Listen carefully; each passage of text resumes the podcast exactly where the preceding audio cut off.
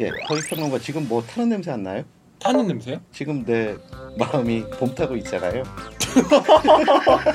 아, 선생님 개그 너무 잘하세요. 오늘의 해결책 주제가 바로 이 봄을 타는 당신 이라서 어, 약간 무리수였던 것 같기도 한데 그래도 확실히 주제는 전달이 된 것 같아요. 네. 선생님처럼 봄을 타고 계신 분들이 참 많으신가 봐요. 안 탄다니까. 보내주신 사연 중에 음. 어, 송파구에 사시는 최민주님의 사연 읽어드리겠습니다. 안녕하세요. 저는 서울시 송파구에 사는 27살 최민주라고 합니다. 꽃피는 계절 4월. 저에게는 도시락을 싸서 같이 벚꽃 구경을 가고 싶은 남자친구가 있습니다. 근데 요즘 봄이라 그런지 제 마음이 좀 싱숭생숭합니다.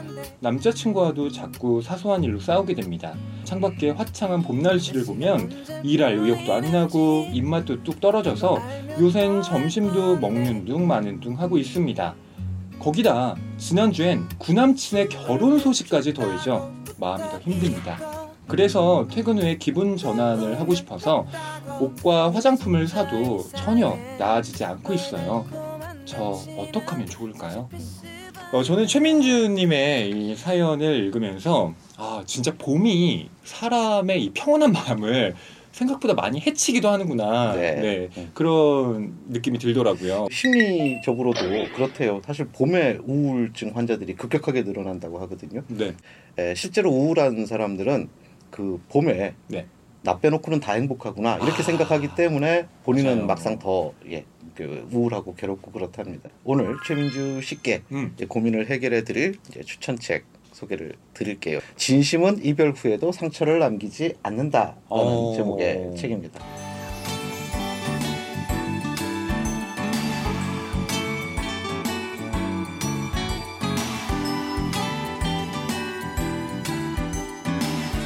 이 책은 소설이 아니라 에세이거든요. 음, 그러니까 다 작가 혹은 작가 주변에 있는 사람들이 현실적으로 음. 어, 이미 겪었거나 지금 겪어가고 있는 사랑 이야기를 다루고 있는데요. 음, 책에 보면 28개의 사랑 이야기가 등장을 네. 해요. 굉장히 다양한 사랑 이야기인데 어, 그중에서 뭐 비슷한 것도 있을 수 있고 음. 뭐 자신을 어, 투영해서 비춰줄 수 있는 음, 네, 그런 사랑의 모습들도 있을 텐데요. 음. 많은 사람들이 열심히 사랑하고 있는 그 모습들을 보면 네.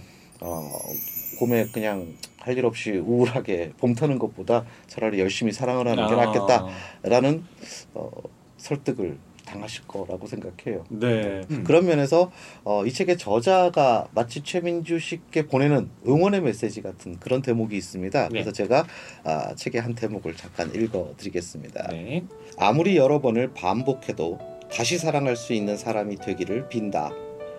진심을 다해 사랑했다면, 진심을 다한 사랑을 받았다면, 이별했다 하더라도 그것이 상처가 되어 남지는 않기에 우리는 다시 사랑할 수 있을 테니까. 음. 이런 이야기를 저는 꼭 전해드리고 싶습니다. 네. 저는 어, 최민주님을 위해서 이 책을 준비해 왔습니다. 아, 바로 유계영 시인의 아, 이제는 순수를 말할 수 있을 것 같다. 야, 라는 근데 시집입니다.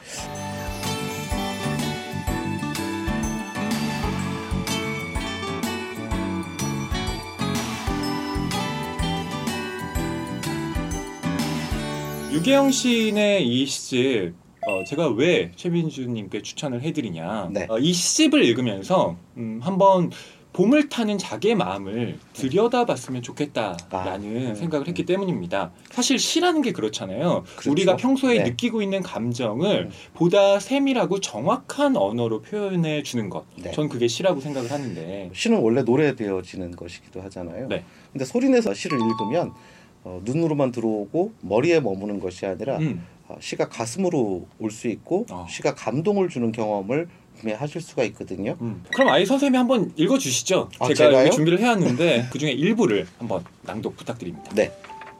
불행을 느낄 때 최대한 많은 사람을 탓하기.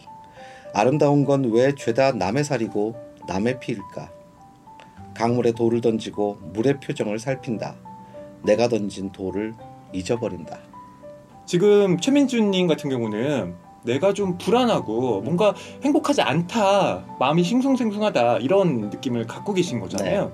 그러니까 뭐 통칭하자면 불행을 느끼고 있다라고 볼 수도 있을 텐데 그럴 때는 최대한 많은 사람을 탓해 보는 겁니다. 아 그렇죠. 어, 나 때문이 아니라 사실은 구남친 때문이고 현재 남친이 나한테 제대로 못 해줘서 그래. 사소한 거 왜 못 받아줘? 그렇죠. 이렇게 시를 읽어보면 거기에서 이제 내 마음과 음. 이렇게 좀 접속하는 부분들 음. 한번 체크를 해보시면 좋겠다라는 생각이 들고요. 오늘 저희가 이 봄을 타는 최민준님의 고민 해결책으로 추천해 드린 책 어, 샤오엔징 작가의 진심은 이별 후에도 상처를 남기지 않는다. 그리고 유계영 시인의 이제는 순수를 말할 수 있을 것 같다. 두 권인데요. 최민주 씨뿐만이 아니라 지금 또 봄이라서 봄 타시는 분들 네. 사랑에 예, 가슴앓이 하고 계시는 분들이라면 이두 권의 책 한번 꼭 읽어보시기를 권하겠습니다. 아, 허희 평론가님 이제 다음 주 고민 주제 한번 들어볼 차례죠? 네, 어, 저희 고민 주제를 이제 전달받기로 했습니다. 네. 예, 주시죠. 아, 네. 이 무슨 시상식 때 오, 그러네요. 무슨 대상 보니까. 발표 전에 건네받은 느낌이네요. 두구두구두구. 네. 다음 주 고민 주제는 네. 바로 취업 준비입니다. 아, 이거 3, 4학년들 정말 이 취업 준비 고민들이 많습니다. 네, 예, 정말 열심히 고민을 해서 이제 책들 정말 잘 골라봐야 되겠습니다. 네, TV 책방 북소리 페이스북 페이지가 있습니다. 여기에 직접 사연 올려주셔도 되고요. 네, TBS 라디오 기분 좋은 일요일 조연아입니다. 이 프로의 게시판을 통해서 어, 고민 사연을 남겨주시면 됩니다. 그럼 저희가 가장 해결이 필요하신 분의 사연을 선정해서 고민 해결에 도움이 되는 책, 해결책을 처방해드리는 동시에 선물도 드리죠. 네. 많은 참여 부탁드립니다. 김성신 허이의 해결책은 TBS TV 책방 북소리와 라디오 프로그램이죠. 기분 좋은 일요일 조연아입니다에서도 들으실 수 있습니다. 그럼 저희는 이만 인사드릴게요. 네, 다음 이 시간에 다시 찾아뵙겠습니다. 감사합니다. 오늘 방송 좋았나요? 방송에 대한 응원 이렇게 표현해 주세요. 다운로드하기, 댓글 달기, 구독하기, 하트 주기. 더 좋은 방송을 위해 응원해 주세요. 다운로드하기, 댓글 달기, 구독하기, 하트 주기. 기억하셨죠?